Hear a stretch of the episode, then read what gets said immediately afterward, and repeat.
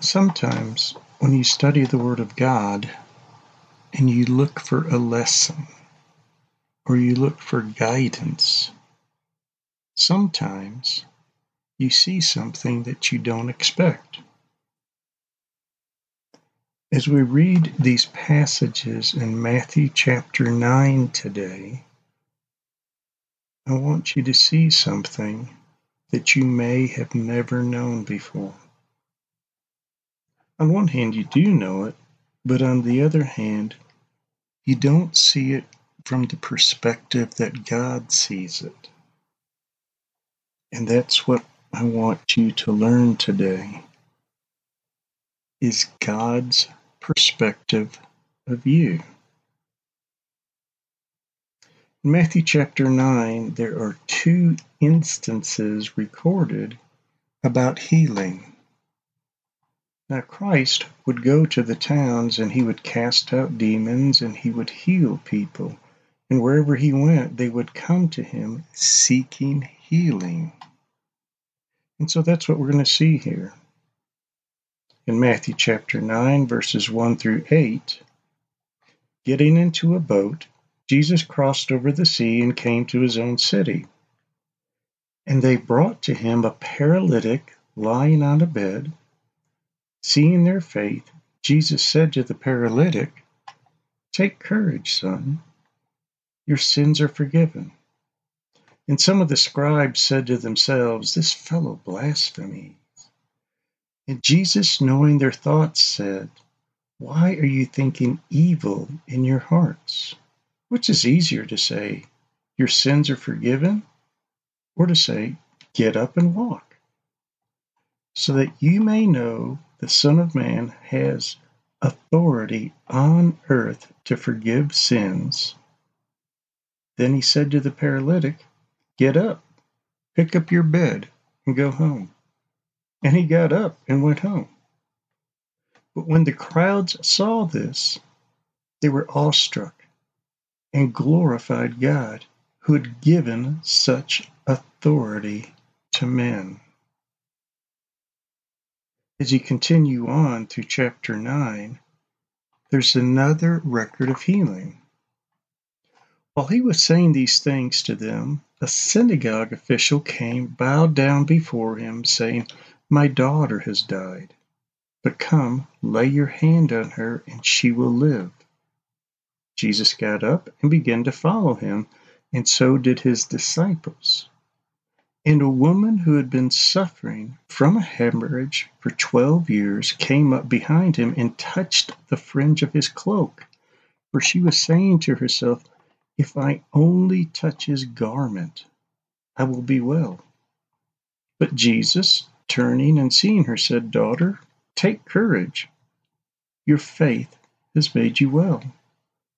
At once the woman was made well.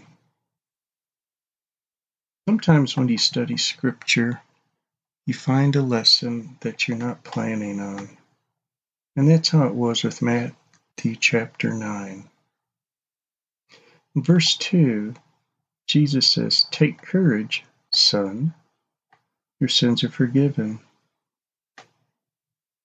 In verse 22, but Jesus turning, seeing her, said, Daughter, take courage your faith has made you well.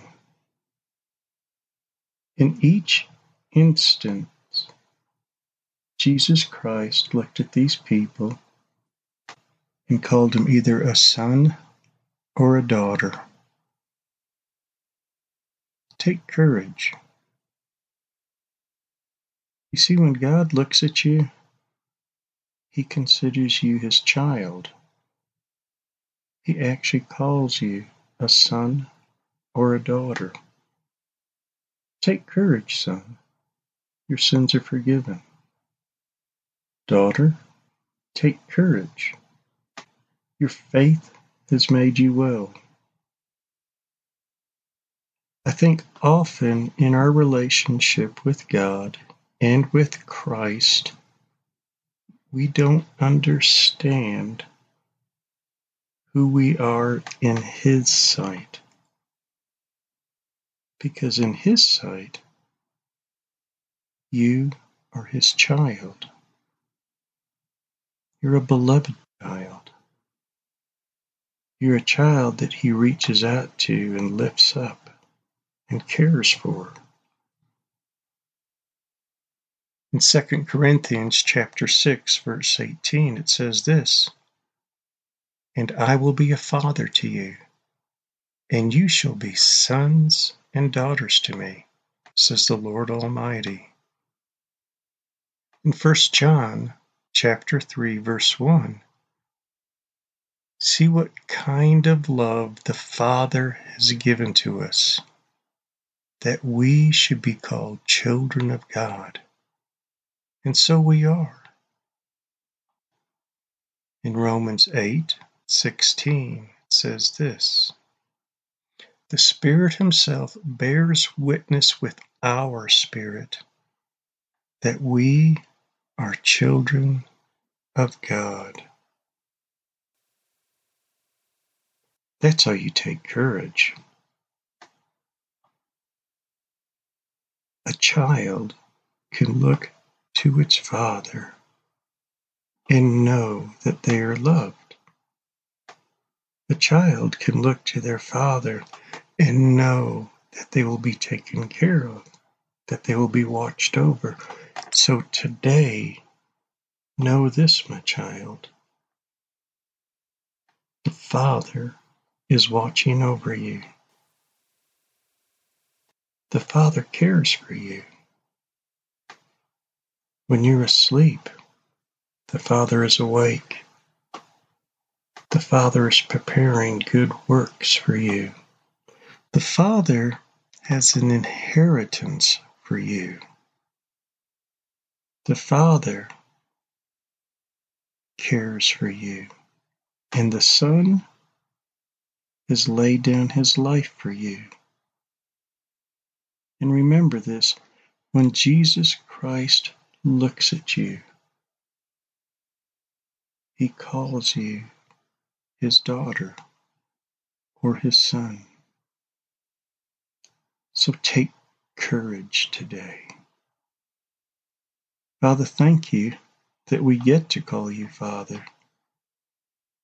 That as we receive your Spirit, it is innate in us that we call you Father because you confirm it within us. You bear witness with our spirit that we are your children. So thank you.